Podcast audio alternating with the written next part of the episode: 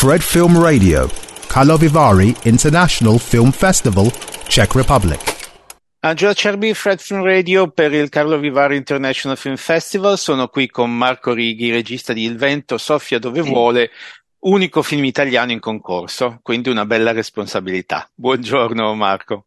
Buongiorno Angelo, grazie dell'invito. Cominciamo da una domanda. Il, il, il, tuo film è un film molto particolare, un film molto intimo che ci mette davanti a, all'obbligatorietà di farci delle domande a noi pubblico.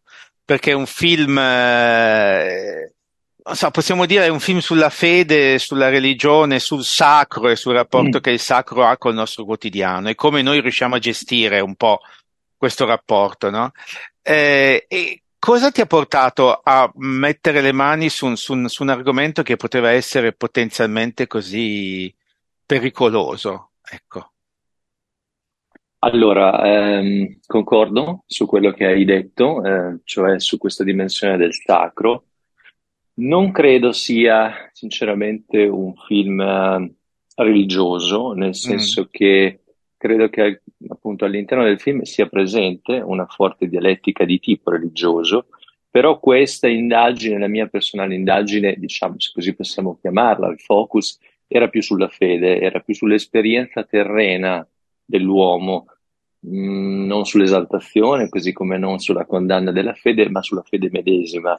Uh, spero che non sia, non credo, un film manicheista, uh, non, non ci sono giudizi morali in questo, in questo mio lavoro e ho cercato però di, come hai anticipato tu, proporre questo diciamo, senso di spiritualità anche in questa località eh, dove, dove, si svolge la storia, dove vive Antimo, che è il protagonista del film, cercando di far respirare i luoghi allo spettatore, proponendo certe atmosfere anche certi silenzi e quindi pian piano eh, addentrandosi, sperando insomma che, che, si possano addentrare in qualche modo in questa, in questa dimensione ecco, di, di, di, sacralità, di spiritualità. Sì. L'ho eh fatto sì. ai tempi. Sì, scusami. No, no, no, no vai, vai, vai, figurati. No, lo, lo, ho deciso di, di, mi sono interrogato sul, sulla questione del, anche della contemporaneità di questa vicenda eh, devo dire che qui subentrano anche altre, eh, in qualche modo, um, altre problematiche riguardo anche proprio strettamente a un lungometraggio, anche di tipo economico, per cui um, ho cercato la contemporaneità un po' per semplificare alcune dinamiche produttive e perché comunque ero già conscio che Uh, un po' come nel primo film, isolandomi, uh, trovando un luogo un po' disperso dell'Appennino, si entrava in una dimensione anche qui eh, molto atemporale, contemporaneità ma avulsa in qualche, in qualche modo dalla, dalla, dalla modernità. Eh, ecco, infatti, che difatti aiuta io, e agevola. Difatti io ti stavo per chiedere esattamente quello perché eh, noi sappiamo che siamo in un momento contemporaneo ma non abbiamo nessun tipo di riferimento mm. rispetto a quello che eh, per noi adesso oh, riflette il fatto di essere contemporanei, di essere moderni. No? La scelta di una, di una situazione eh, più bucolica, più uh, defilata rispetto al, al, mondo, diciamo, urbano, cambia completamente la percezione, cambia completamente anche il modo di, cioè di raccontare. Tu puoi, hai, hai potuto raccontare questa storia con dei parametri completamente diversi e molto più aperti, no? Molto più rilassati, ecco. Sì, diciamo che poi eh, la messa in scena appunto avviene su, sull'Appennino tosco-emiliano, quindi di, io respiro quei luoghi, non dico nel quotidiano perché eh, vivo, vivo, a Reggio Emilia, però in una città, in un centro storico, anzi, però eh, sono comunque tappe, appunto, se non quotidiane, che, che frequento spesso un po' per la voglia di anche di isolarmi a volte appunto dalla nostra modernità e soprattutto perché insomma sono luoghi che, che amo molto e quindi ho pensato che, um, che fossero adatte a, ad accogliere ecco, una vicenda di questo tipo che è fatta anche eh, nei, nei, insomma, che caratterizza entrambi diciamo protagonisti e coprotagonisti del film, quindi Antimo e Lazzaro in questa, in questa loro anche solitudine che, sono, che diciamo è leggermente differente nel senso che aggiungo solo questo Antimo è ricerca mm-hmm. questo tipo di momenti di raccoglimento, di preghiera, per cui è una cosa ben, di cui è ben consapevole eh, ed è anche un po' una parte, un tratto del suo carattere, mentre per Lazzaro forse questa è una conseguenza ecco, mh, del, del, suo passato e forse anche di una scelta di andarsene dalla Sardegna perché Lazzaro è sardo eh, di, di, di, provenienza e si trova a lavorare come garzone, eh, così l'ho scritto sulla Sinossi, in un, eh, nella, campagna, nella campagna diciamo emiliana.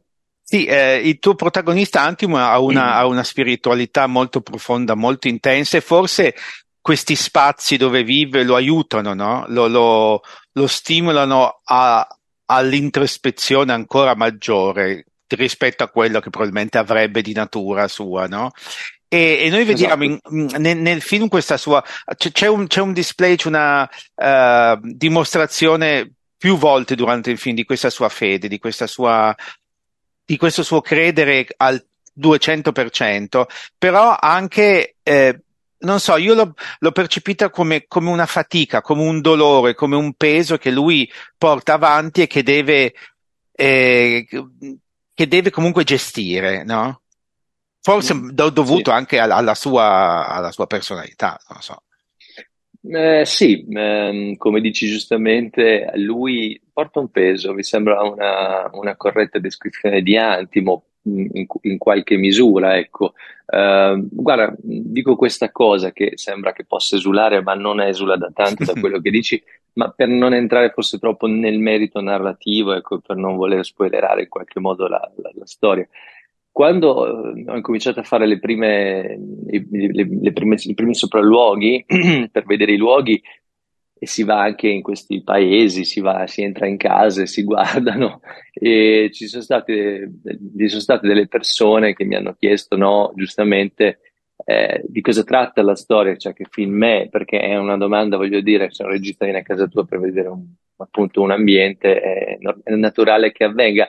E a volte è complicato perché, insomma, è, un, è una storia complessa questa e di fatti io ho detto una delle prime volte, parla della complessità del vivere eh, e credo che alla fine corrisponda abbastanza comunque al, al processo, diciamo, di Antimo in generale, sì, sua, al suo credo, ma anche ad un carattere che probabilmente subisce, ecco, un certo tipo di, eh sì, di, di, di, in qualche modo di malinconia, anche malinconia, se non di più, insomma, del vivere che, che che forse ha, ha interrotto, diciamo, in passato alcuni, alcuni percorsi che avrebbe voluto fare, per cui si trova anche in una situazione quasi di rimorso, di, forse di, di, alcune, di, alcune, situazioni. Sì, esatto. Cioè, ah, cui, sì. È molto chiaro, è molto evidente nel film il fatto che lui ha una, lui ha una fede, quindi sa ha delle certo, regole, sì. ci sono delle norme, ci sono delle, delle,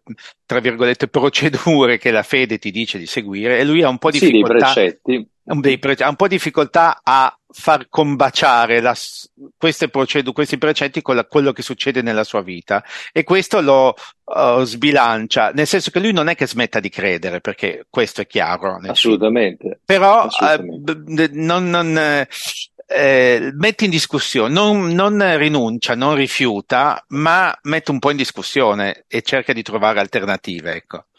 Adesso sto cercando ah, di, fare gi- di girare senza, senza, svelare troppo. Certo, sì, anch'io, infatti, anch'io per questa ragione. Ma credo che siano esigenze reali che lui ha, sono esigenze di tipo di una certa sessualità, sono esigenze di poter anche appunto provare ad avere la sua età in un contesto come quello, giustamente quotidiano, come un qualsiasi insomma, ragazzo, però che sente il peso ecco, di questa sua dimensione spirituale che sembra quasi no, che vive come proprio una con grande devozione perché si sente forse anche un'unicità mm. e quindi in realtà Antimo è anche una persona per quanto mi riguarda insomma se dovessi minimamente giudicarlo molto autoreferenziale, molto piena di sé, ecco, sotto mentite spoglie, però cerca, come dici giustamente, di far conciliare invece eh, un, eh, dei precetti che invece non lo vorrebbero esattamente così, per cui, mm.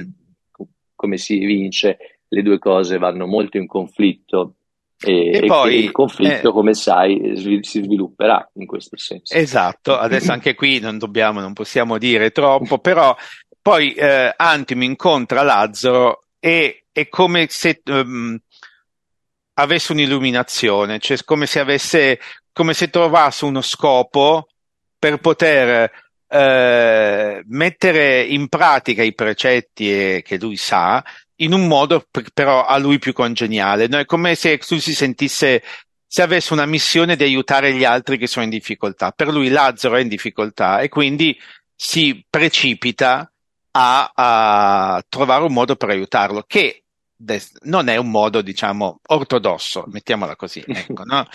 E, ehm, eh, sì.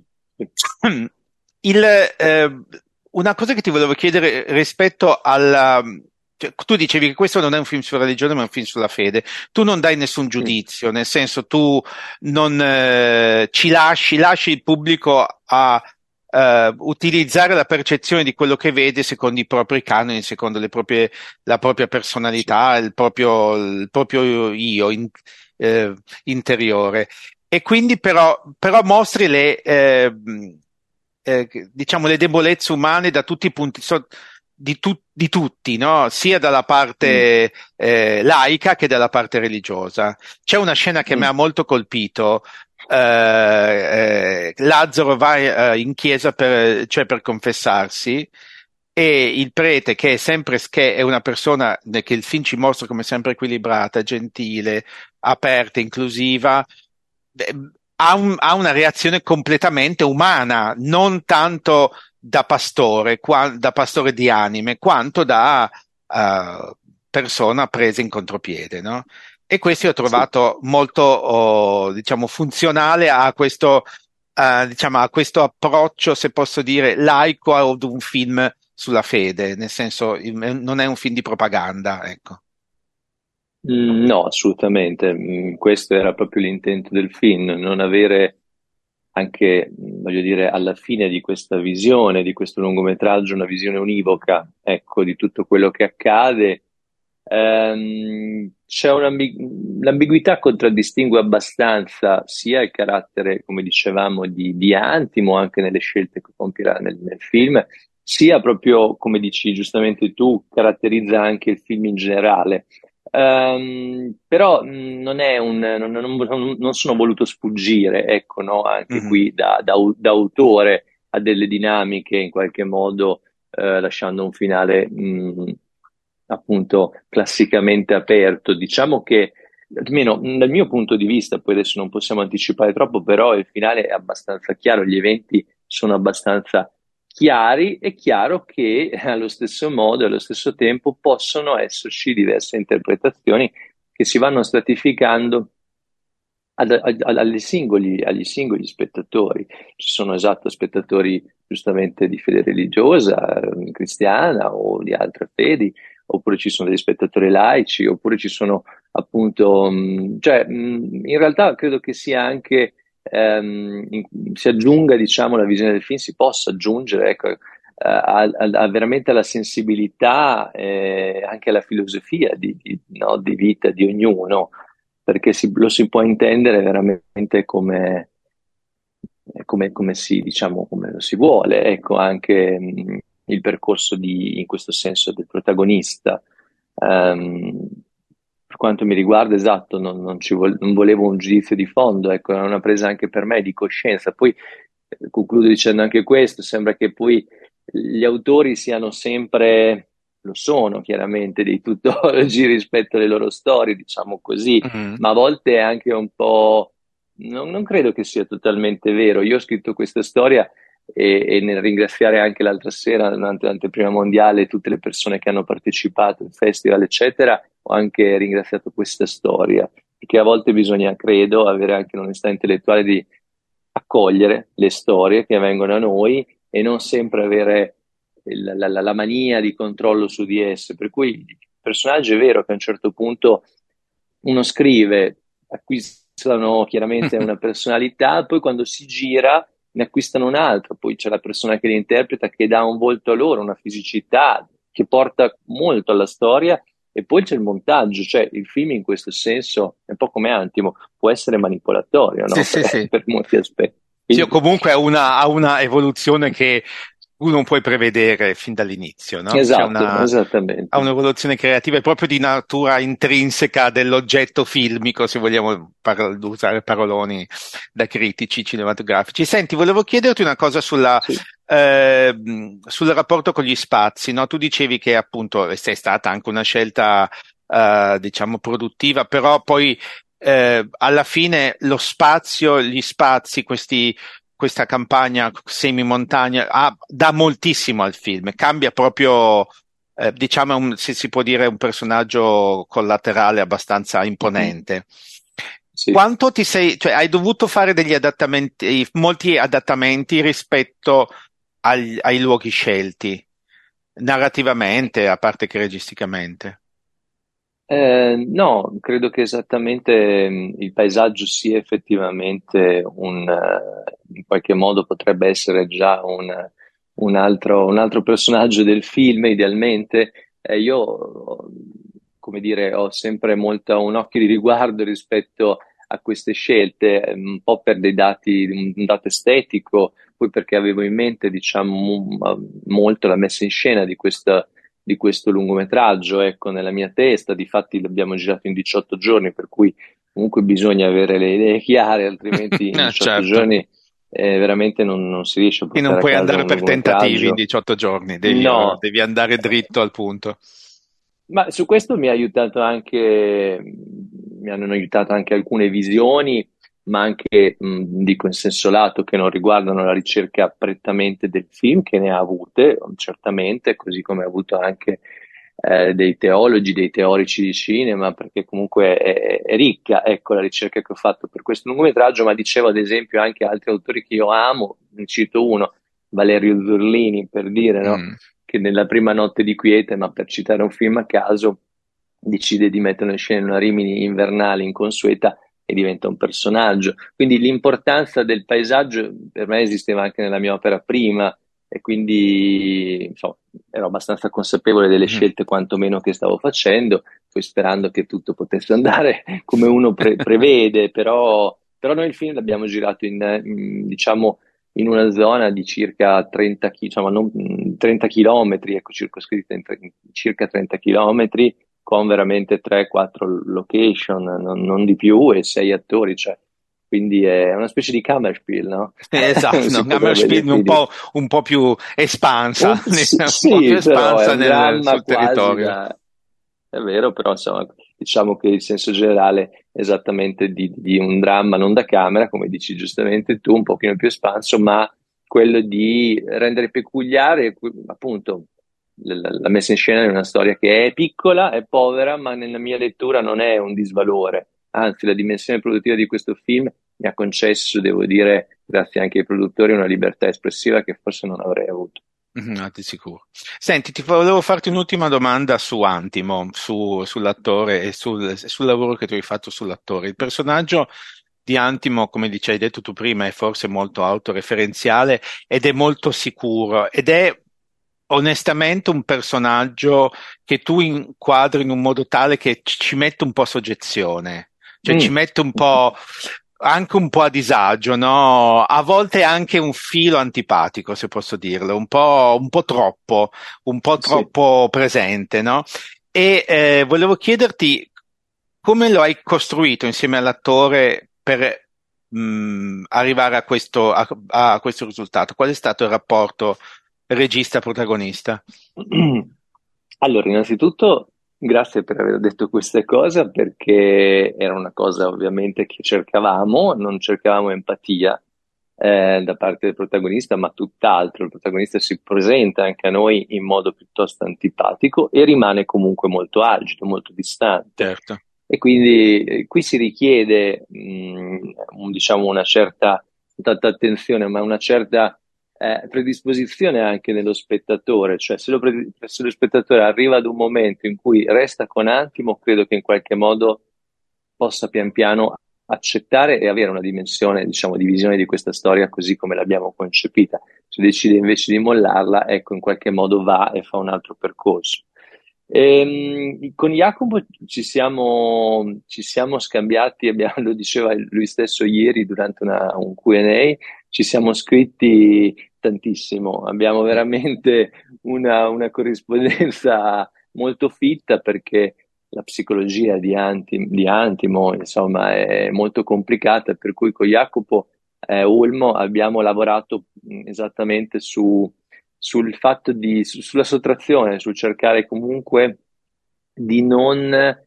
Eh, io, io, detesto abbastanza, oh, perdonami, detesto abbastanza il, um, gli, cioè gli attori che vanno sopra le righe, che urlano in qualche modo, diciamo così, o che alzano troppo il tono della voce, per cui abbiamo cercato veramente di, io gli chiedevo di usare proprio, accennare solamente alcune cose nel film, ma di essere molto, molto uh, natura- naturale, neutro in qualche modo, molto pulito, ecco, nella recitazione, così come anche nella, nella, nel, diciamo a livello di educazione vocale, cosa che lui è molto bravo a fare, e ho cercato di non avere nessuna inflessione se non per Lazzaro in questo film. Mm. Quindi mm.